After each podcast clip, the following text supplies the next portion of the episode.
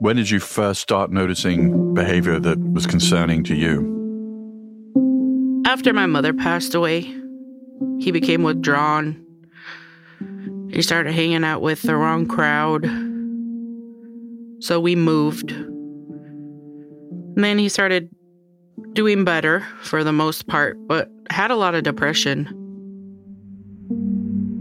I came across a notebook and had some of my son's writing in it. So I went through it, just scanning through it to see if it was garbage or homework or what it was. And that's when I discovered the writing that he did.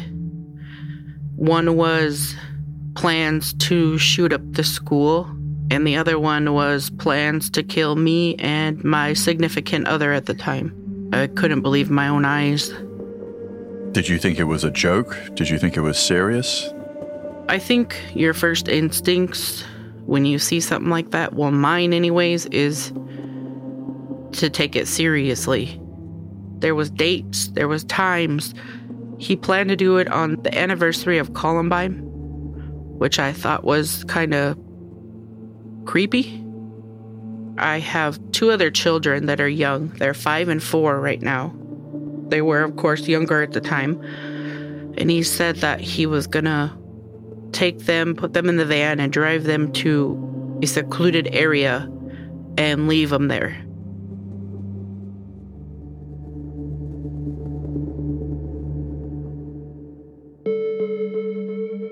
It was back in 2019 that Nicole Schubert, then a healthcare worker living in the Pacific Northwest, discovered her son's journal and the painful possibility that he was about to become the gunman in an all too familiar American tragedy. In 2022, there were more than 600 mass shootings in the United States, according to Gun Violence Archive, an independent research group. And right now, the US is on track to surpass those figures in 2023. There's so many these days, it's sometimes hard to remember just how not normal this is. Other countries have even started to warn their own citizens that gun violence makes traveling to the United States a risky proposition. Japan, Uruguay, and Venezuela are all issuing alerts. Warning their citizens not to travel to the U.S. because of our violence. Beijing has issued a travel warning for the United States, given recent shootings. And this includes the recent mass shootings in Gilroy, El Paso, and Dayton. Mass shootings are a form of American exceptionalism that no one can feel proud of. While these shootings have happened in other countries, the government in Serbia has launched a gun amnesty. The move to take guns out of circulation follows two mass shootings in the past week. Those countries have often reacted by cracking down on access to guns, but not the US. It's gotten to the point where American kids are accustomed to active shooter drills. The other day, our 11 year old son came home from school, and my wife, Tresha, noted that he was a little subdued. You were sad when I picked you up. As it turned out, they'd had an active shooter drill at school that day. Yeah, everybody was sad. What if your school had a siren that went off and everybody had to hide? That would be pretty scary. It's somebody with a live weapon coming into your school where you're supposed to learn. It's not fun. So if we're outside on the field, we hop over the nearest fence. If we can't do that, we throw rocks, we scratch his eyes, we will do absolutely everything just to distract him, hurt the guy. You guys are thinking of ways to take down the shooter? If there's nothing else that we can do. Would you rather get shot running away, or would you rather get shot fighting so you could save your friends? None of this is normal, folks. Well, it's become normal, but it's not okay. Every time a mass shooting happens, there are lots of thoughts and prayers lots of political posturing, and lots of sadness and anger. The US Congress can't seem to do anything meaningful about any of this, and we're stuck. But in our reporting, we came across a new field that's trying to do something to stop mass shootings, and the approach might surprise you. You'll get a rare glimpse inside the FBI's famed Behavioral Analysis Unit, where they're trying to identify potential mass shooters to stop them before they can act. I'm Peter Bergen. Welcome to In the Room.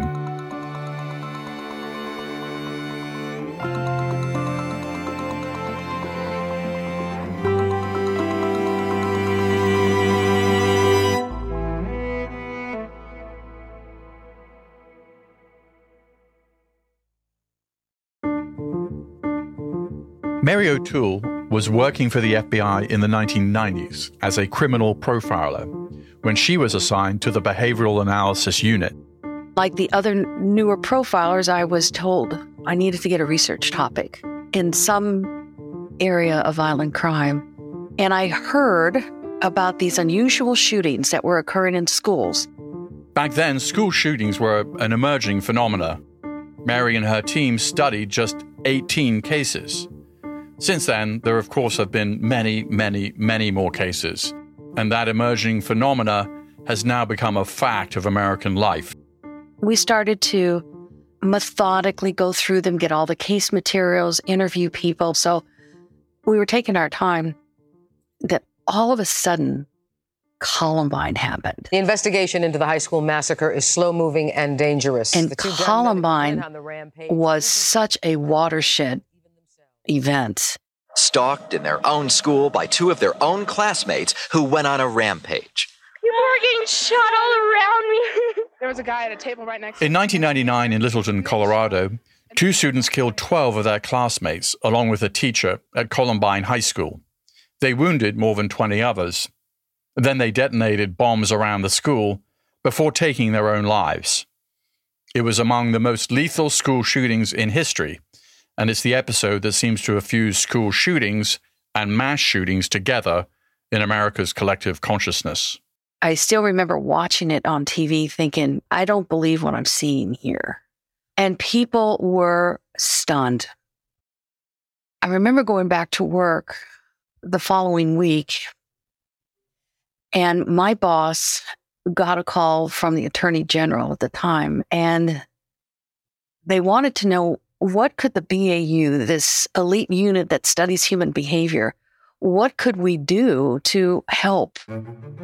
Instead of a topic for her modest research project, this was now a matter of urgent national concern and soul searching. O'Toole was assigned to put together a conference to examine how to prevent another Columbine. And instead of just including researchers, psychologists, and detectives, like a typical crime conference, O'Toole thought, let's bring in the Columbine folks. Let's bring in also the teacher that knew the shooter. Let's bring in, if we have a survivor, we wanted people that knew these students. The conference took place in July of 1999, just three months after the massacre. I remember it as though I was there yesterday.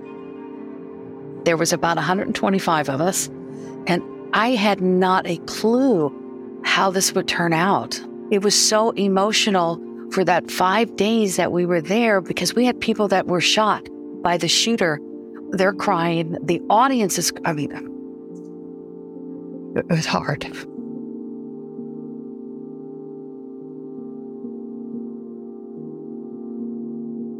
You can still see it's hard. These people had been through so much, and they were trying to give us so much to understand what happened. And I still remember we had to take breaks so people could cry. Oh my gosh. You have no idea. We brainstormed and we recorded everything that people said. We wired up the rooms, and then the responsibility fell on me afterwards to decode all of that. And that was very difficult. O'Toole had to listen back to those recordings to decode what was said and translate those reflections into a report that might help stop would be shooters. The groundbreaking report was called The School Shooter A Threat Assessment Perspective. Its focus was not just on Columbine, but on the characteristics common among the few examples of school shooters that they could then find low tolerance for frustration, depression, narcissism, alienation, lack of empathy, change of behaviors, access to weapons, and troubled family relationships. O'Toole emphasizes that one or two of these indicators does not a school shooter make. A bad day, a spell of depression, an inappropriate joke does not in and of itself merit alarm, but it's a portrait that emerges when all these factors are taken together of a person who may be at risk for committing violence. One of the other important findings of this report was something O'Toole called leakage. Leakage is announcing in some way, some shape, some form what you're going to do. Think back to Nicole Schubert and the journal she found with her son's plan to commit a mass shooting. That's leakage. I remember at the time people didn't like that term, but we found it in every case. And that was pre social media, pre internet. So the shooter would write something on a piece of paper or, verbally tell somebody, don't, don't come to school today. In the Columbine case, as an example, pre internet and pre all the social media stuff, they tape recorded themselves in dress rehearsals. And those tapes were left in, in his bedroom and found by law enforcement after the shooting had occurred. They weren't posted, but then it was before all that was done. And so for me, that's a pretty compelling form of leakage. Why are these would be murderers telling others about their plans to carry out a mass shooting? That's such a great question. And my opinion on why they're doing it is because they're looking forward to it. They're proud of it. They want the attention. They're excited. They want to get the feedback. They want to scare people. So it's not one reason. It's, I think it's a variety of reasons. And it's, it's the antithesis of what you see in other criminal behavior. I mean, you don't do that if you're going to go rob a bank, right? Hopefully, you don't do that if you're going to rob a bank or steal a car. You do it stealthily. You try to, at least, and you try to do it so that you can get away with it. But that's not the case in these. And these crimes are very different crimes in terms of their motivation. Today, it's an established part of the mass shooter narrative, the leakage that foreshadows their violence. The shooter did make statements before the attack on social media apps and then all the recriminations and hang wringing about what should have been done or could have been done with that information. Handwritten words discovered in a notebook left behind in the car belonging to the shooter. What guns he needed and who he intended to target first. It's not just one sign that tells you, oh my gosh, this person's going to go off the deep end. There's a culmination of events that happen that lead to this. A perverse byproduct of the rise in mass shootings is that it's given investigators more and more useful information with which to draw a portrait of the typical killer. But back in 1999, there wasn't as much to go on. O'Toole's report became an important contribution to the emerging field of what's called threat management. This technique was developed somewhat improbably in Hollywood. In 1978, a security specialist named Gavin de Becker founded a firm dedicated to protecting movie stars. De Becker's roster of clients included Olivia Newton John, Cher, and Madonna, who all contended with stalkers and even threats from rabid fans. By 1989, De Becker had documented more than 5,000 people who'd made threats to his stars. He invented a screening system that examined pre incident indicators that helped to filter out signals from noise and focus on those individuals whose threats needed to be taken most seriously. De Becker came to believe that to protect his clients, it was more important to understand the process by which a person turns violent rather than getting too hung up on motive. De Becker's framework came to the attention of the US Marshal Service that does things like protecting federal judges. And today, threat management is a key tool used by the FBI's Behavioral Analysis Unit known as BAU. I first had the chance to visit the BAU a few years ago when I was doing research for a book on homegrown terrorists in the United States. After decades of investigating terrorism cases, this visit was an aha moment for me. I felt like I finally had a framework for understanding how a person goes from just nursing a grievance, the kinds of frustrations we all have, to carry out a violent act against innocent civilians. People used to think that when a mass shooting occurred, the person had just snapped. There was even a term for it back in the day going postal, because there were a handful of postal workers who turned homicidal in the 80s and 90s. But as the field of threat management evolved, it became clear there are identifiable warning signs leading up to the moment that a mass shooter attacks. And if you know what those are, you might have a fighting chance to stop them the FBI's Behavioral Analysis Unit is ground zero for this effort. They rarely allow reporters into their offices. We're in a Quantico. Let's go and have a look. We drove towards the FBI's main training facility in Quantico, Virginia. The BAU is nearby in a drab office building. Looks like Anywheresville, USA here. Completely nondescript, brown building, no signage. Hi, we're doing an interview with the BAU folks. Is this the right place? If you've ever watched TV shows like Criminal Minds, Wow, behavioral analysis unit. You work with Gideon? you'll probably recognize the BAU. It's a section of the FBI that works on solving the most challenging criminal cases by analyzing the perpetrators. Uh, emotional indicators are analyzed through slants. The shooter maintains vertical, narrow lettered writing, both signs of depression. They also use those profiles to stop potential criminals from acting in the first place. What, you think all we do is serial killers? Trust me. We cover the whole spectrum of psychos. We profile the DC sniper, the Unabomber. We do terrorists, arsonists. But the real work of the BAU isn't terribly glamorous.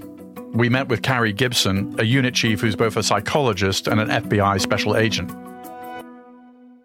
You know, Criminal Minds, the show, Mhm. is that an accurate depiction of what you do here? so it's kind of funny. I'm glad you're laughing. Well, there's, I would say there's, there's common themes, um, but I do think they take some liberties. Do you have a Learjet? There is a Learjet in the FBI. However, I've never ridden on it. Gibson sure isn't taking any Learjets. Instead, when we met with her, she wheeled in a cart with the actual fruits of her labor stacks of thick case files. so I have 13 of these that I brought today. Those are all your personal case files. Yep, I'm more of a, a tactical person. Other colleagues like the tablet and do that, but I, I like the weight. I like the, the paper. I like to see that and grab it and touch it. oh, did you catch that? That's my life right there.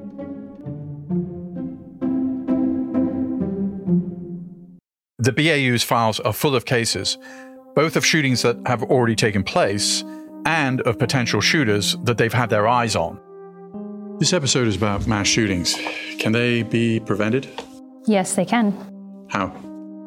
From our perspective here at the Behavior Analysis Unit, we work every day to prevent these attacks. I don't think the broader public gets to see what we see, but absolutely they can be prevented. What they see from pouring through all those files are the similarities among mass shooters on what law enforcement calls the pathway to violence. It starts with a grievance. They have a specific grievance along the lines of a slight or humiliation that has happened to them, and they can't move past it, and it becomes very personal. These individuals start to think about how to resolve that grievance through violence. What does that look like? So they start to think what they would want to do to get justice for the injustice that has occurred to them. In that process, they aren't looking for other ways to resolve that more peacefully, like you or I would, because they lack those resources and that psychological armor to kind of process that.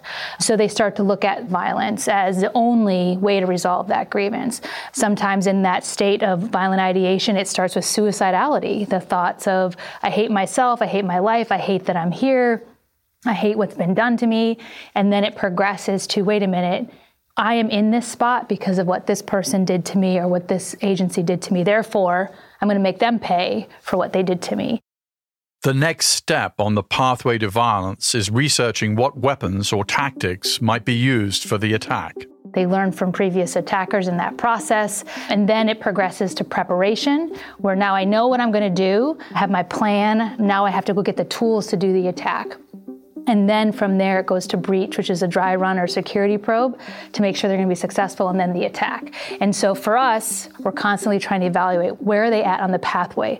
Do I have movement from thought to action? Do I have key aspects I can intervene on right now to help slow that progression on the pathway? The BAU has mental health experts and also agents who look at potential attackers from many angles. There are BAU analysts in all of the FBI's 56 field offices, a critical resource for local law enforcement who may know how to deal with a criminal, but not how to deal with a would be criminal. There may be a person in their community that they're concerned about, and they're left with kind of, we don't know what to do with this case. A lot of times, the challenge is, if you think about it from a police officer optic, there's an arrestable way to deal with calls of service, right? A lot of times, these cases, there hasn't been any type of a law broken or criminal violation yet. And so they're kind of stuck. And so rather than wait for something to happen, we work with them to come up with more of a proactive mitigation strategy for that person. So the BAU has a pretty good sense of the steps that lead to a mass shooting, which begs the question well, let me have Gibson say it. It does me no good to tell you this person's a high concern case and not tell you what to do with that. I asked Gibson for an example of how exactly the Behavioral Analysis Unit goes about getting people off the pathway to violence. She offered a case of a young man struggling with depression who was also suicidal. His parents were working hard to keep a roof over the family's head, and they weren't really in tune with their son's emotional struggles. The son began to fixate on school shooters, and he began to obsessively memorize the details of different cases. He had come into contact with law enforcement related to being suicidal, and that law enforcement officer had been to our, one of our trainings and had thought, no, this kid knows way too much about this stuff. I'm concerned about him. So they called and, and then ultimately referred it into the BAU. So this person comes from a small town, limited resources that are right there, right? So anytime that he is suicidal or has to be hospitalized, it requires at least a two hour commute to a larger city that has those resources. So, in that situation, we looked at who are people in this community where if we were to do an individualized approach with them, how could we best kind of get him to a better spot? And the local sheriff in that town was somebody who had contact with the family, was very approachable. We talked about the concerns that we had for this young man, and just really if we could get his family connected to him in a little bit more of an emotional way, if we could get his mental health needs met, then maybe there wouldn't be such a need to fixate on these other active shooter type topics. As you might imagine, truly diverting someone who is already far down the pathway to violence is far from easy. For the sheriff in this case, it was much more complicated than making an arrest. He started to talk with the, the mom and dad, he started to talk to the young man, and basically went into this mentoring role with the family. He helped with transport to help the family get him to where he needed to for his mental health appointments, even though there was long commutes, and consistently scheduled time with this young man to be able just to have discussion and thoughts and, and conversation and make time for him, which was huge. He also then built bridges with the school to help them work with the young man in a way that was helpful versus punitive. And ultimately, all of that just layered to where that young man was able to you get his depression under control, help get the suicidal thoughts under control, graduate from high school, go on to college, and, and he's doing well today. But this is years in the making where for a good two years, very strategic focus was put on him to help address those unmet needs that he was seeking. Was he aware that you were involved in this? No. So he was aware, obviously, the law enforcement entity from the local place where he lived was involved, but the family didn't know that we were kind of behind the scenes helping navigate that care and concern for their son. And that was a, clearly a success. Yes. And you know, part of the frustrations perhaps of this job is when you're successful, you can't measure it because something didn't happen. Correct. And I can't call up anybody and say, hey, guess what? We did a really good thing today.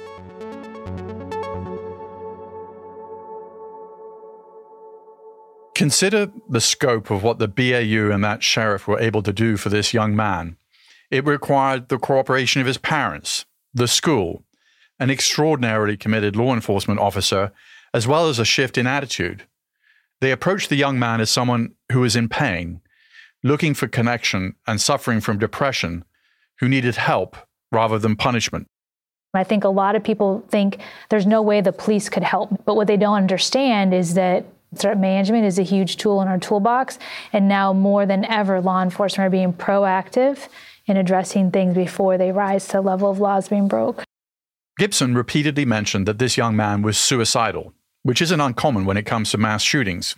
It may seem counterintuitive, but the people killed in a shooting may be only part of what that murderer is after.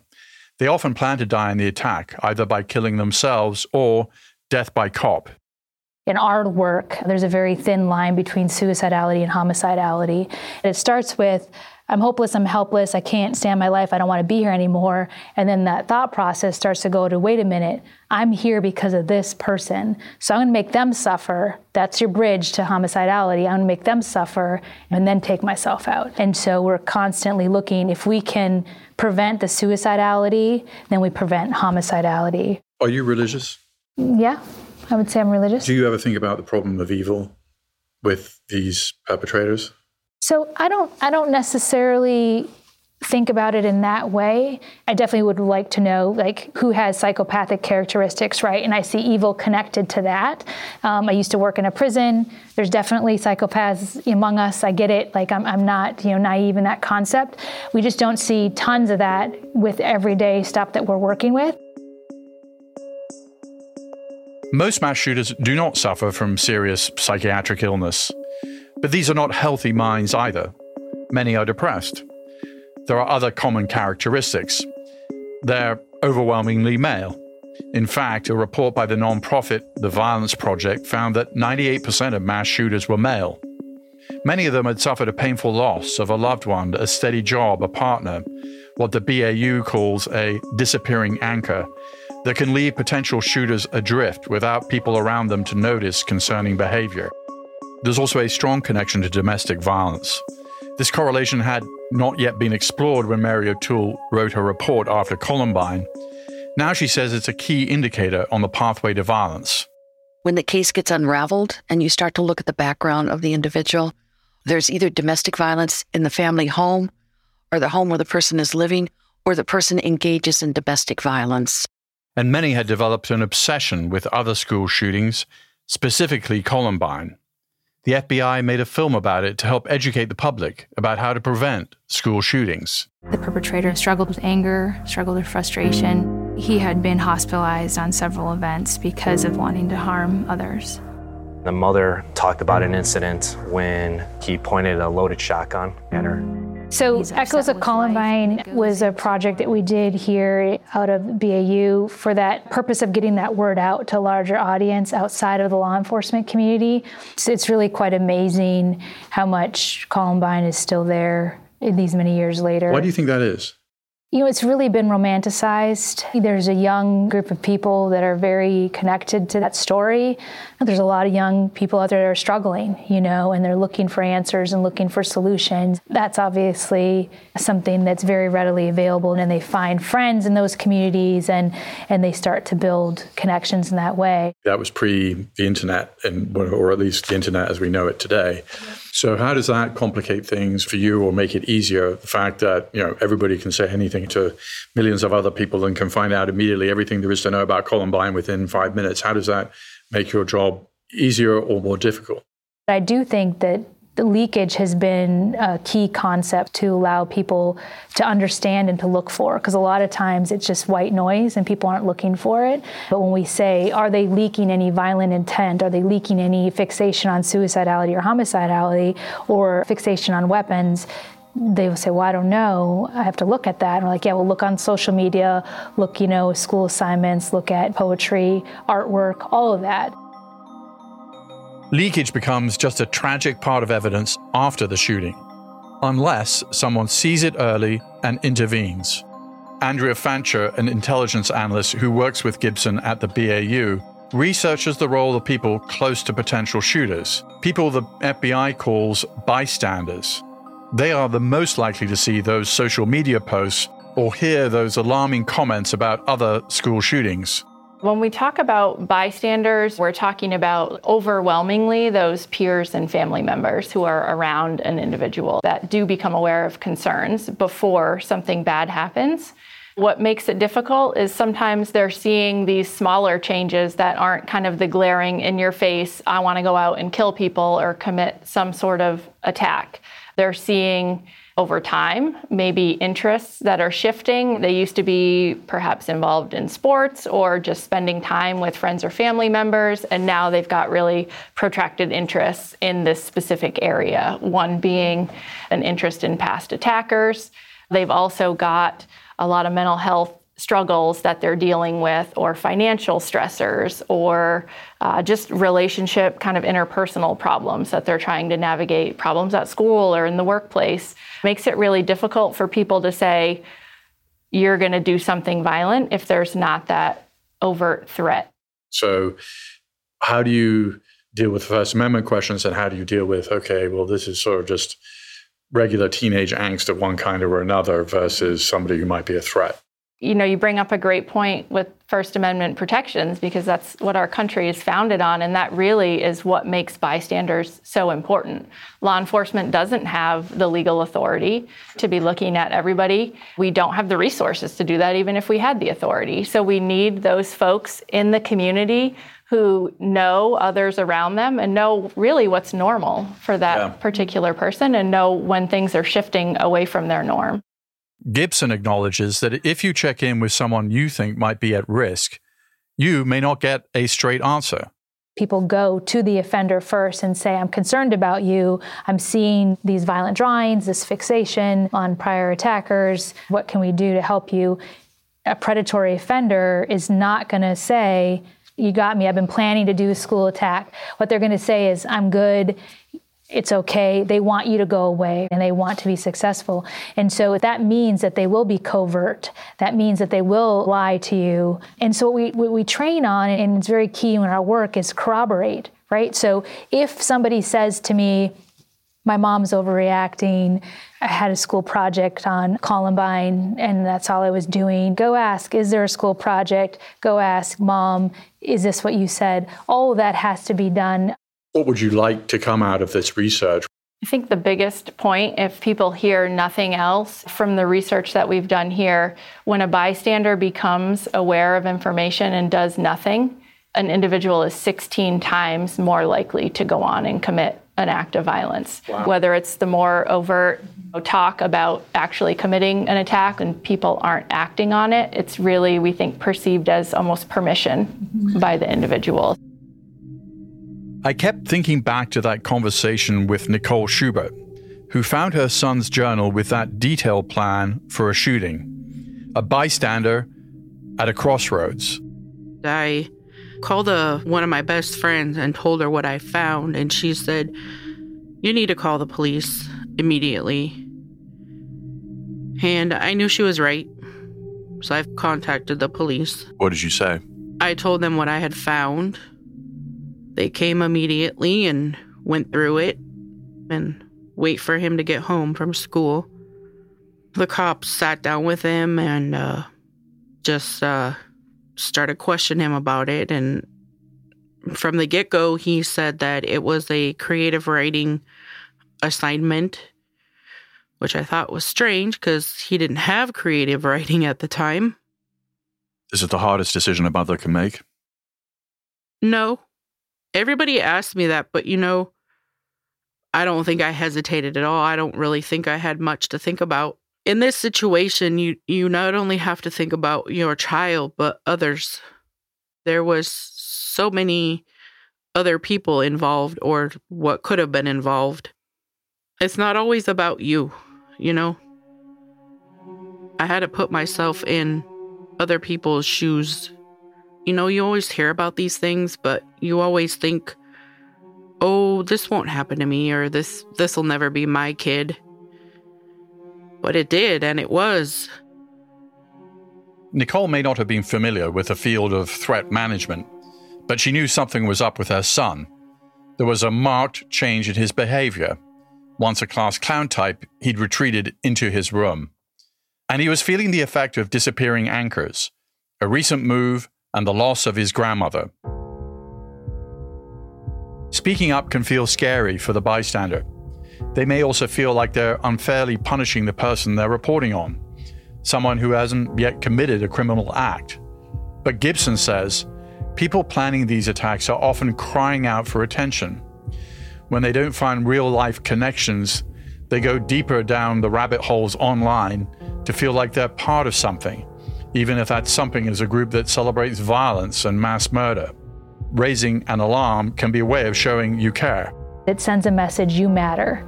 I care, let's fix this, versus, oh, so you're researching all the serial killers and all the active shooters. Oh, that's a nice hobby. I got to go, you know, do whatever. And it sends that kind of idea that you don't matter. You know, in the conversations we've had with offenders, they felt like nobody was really paying attention to them, like they were blending into the background. But they found solace with the people online who supported their views or encouraged them to be violent. And unfortunately, we were now in a situation where back in the day, you might have had to go and meet somebody in person to sort of get encouragement. But now you've, you have a huge self selected fan base on social media that can kind of encourage you. Right, absolutely. And what we tell law enforcement officers when we're training them is that these type of people those bystanders like when they call in or they they make that hard decision of i need law enforcement intervention here because i'm concerned it's really life or death like in their mind they're coming forward because they understand the gravity of the situation and they're concerned and we need to treat it as such it's life or death situation versus okay, just in the queue, got to call in. Okay, let's get to that next week. No, like if, if a parent or a friend calls in, we need to go now to talk with them.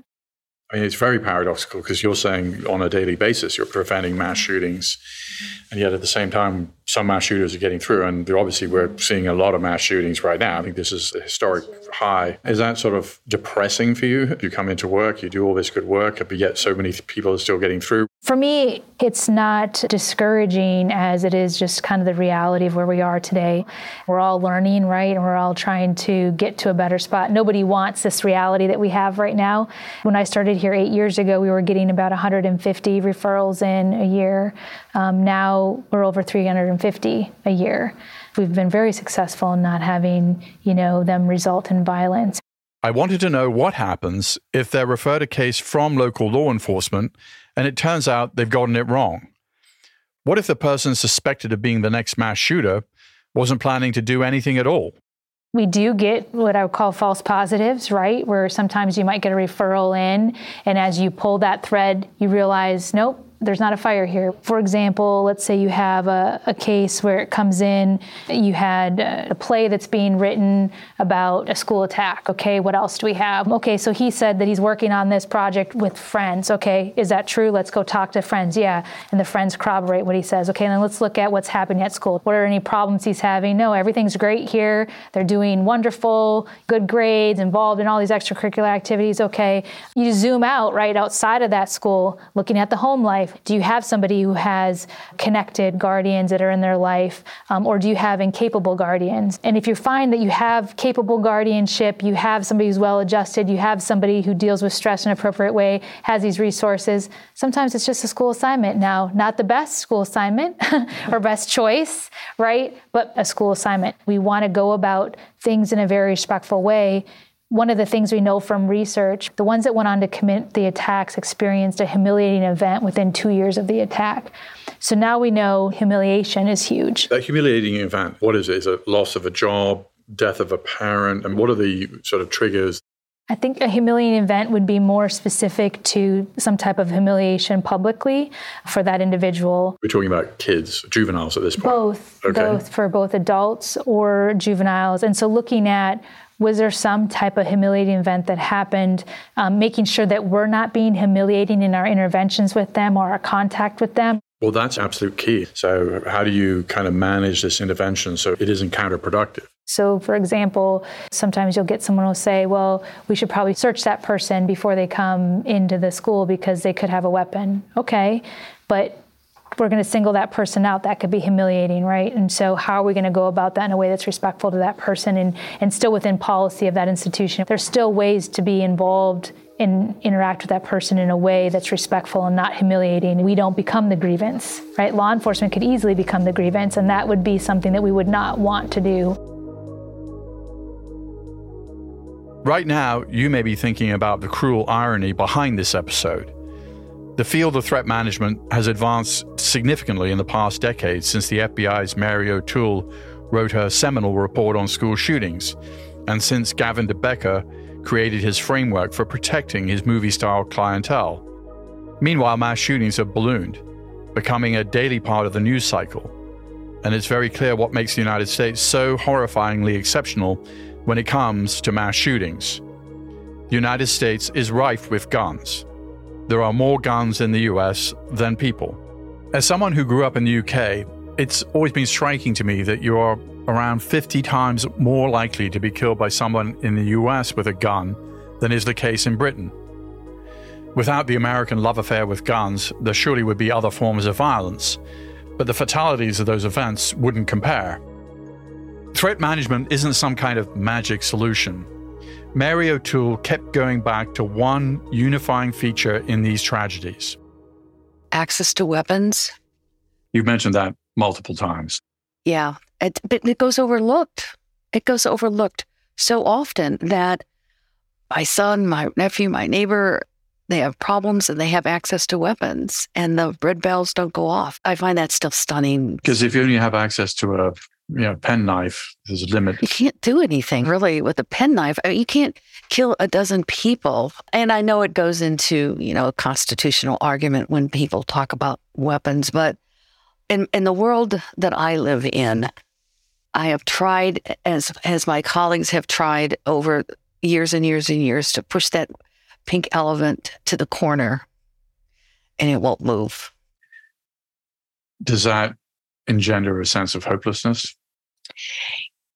My emotions have changed over the years with these cases.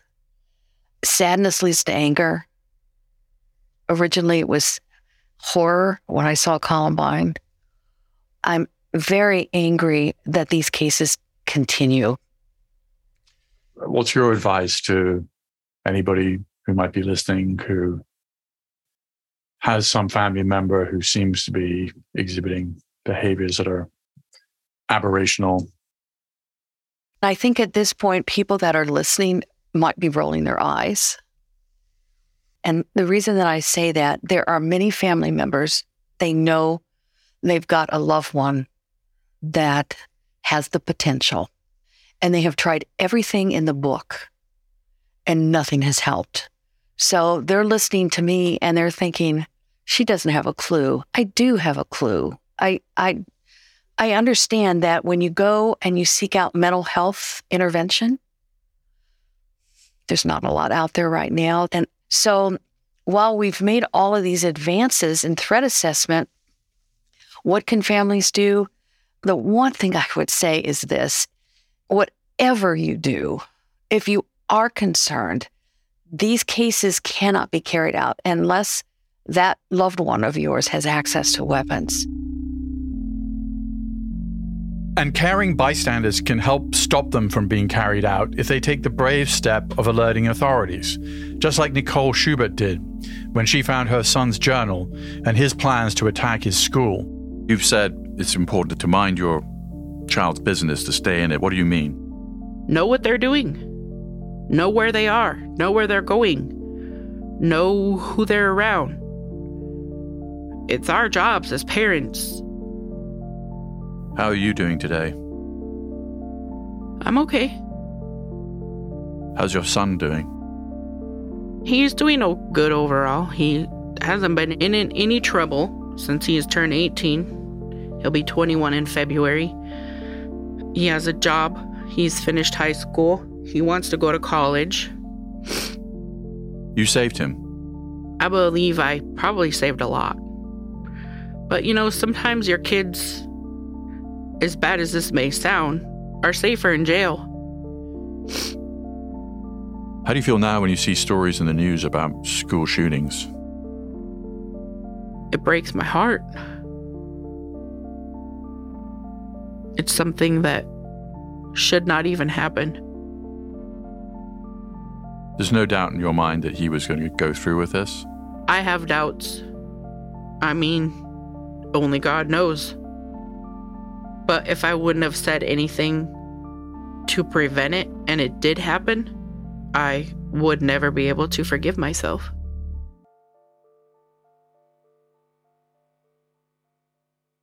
According to the BAU, if you are worried that someone you know may be on the pathway to violence, the most important thing you can do is tell someone you trust. Don't keep it to yourself.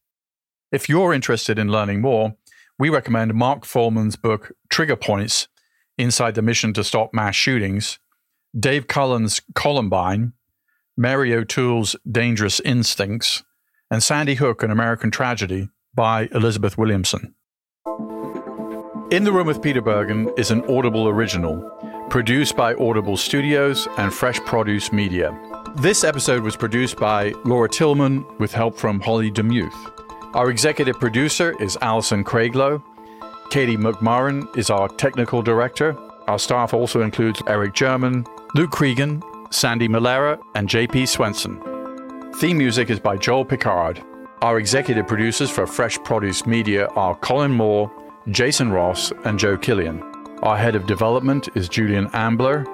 Our head of production is Eleanor Bavietz. Eliza Lambert is our supervising producer. Maureen Trainer is our head of operations. Our production manager is Hermenio Ochoa. Our production coordinator is Henry Koch. And our delivery coordinator is Anna Paula Martinez.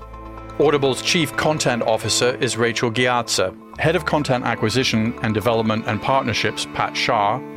Special thanks to Marlon Calby, Allison Weber, and Vanessa Harris. Copyright 2023 by Audible Originals LLC. Sound recording copyright 2023 by Audible Originals LLC.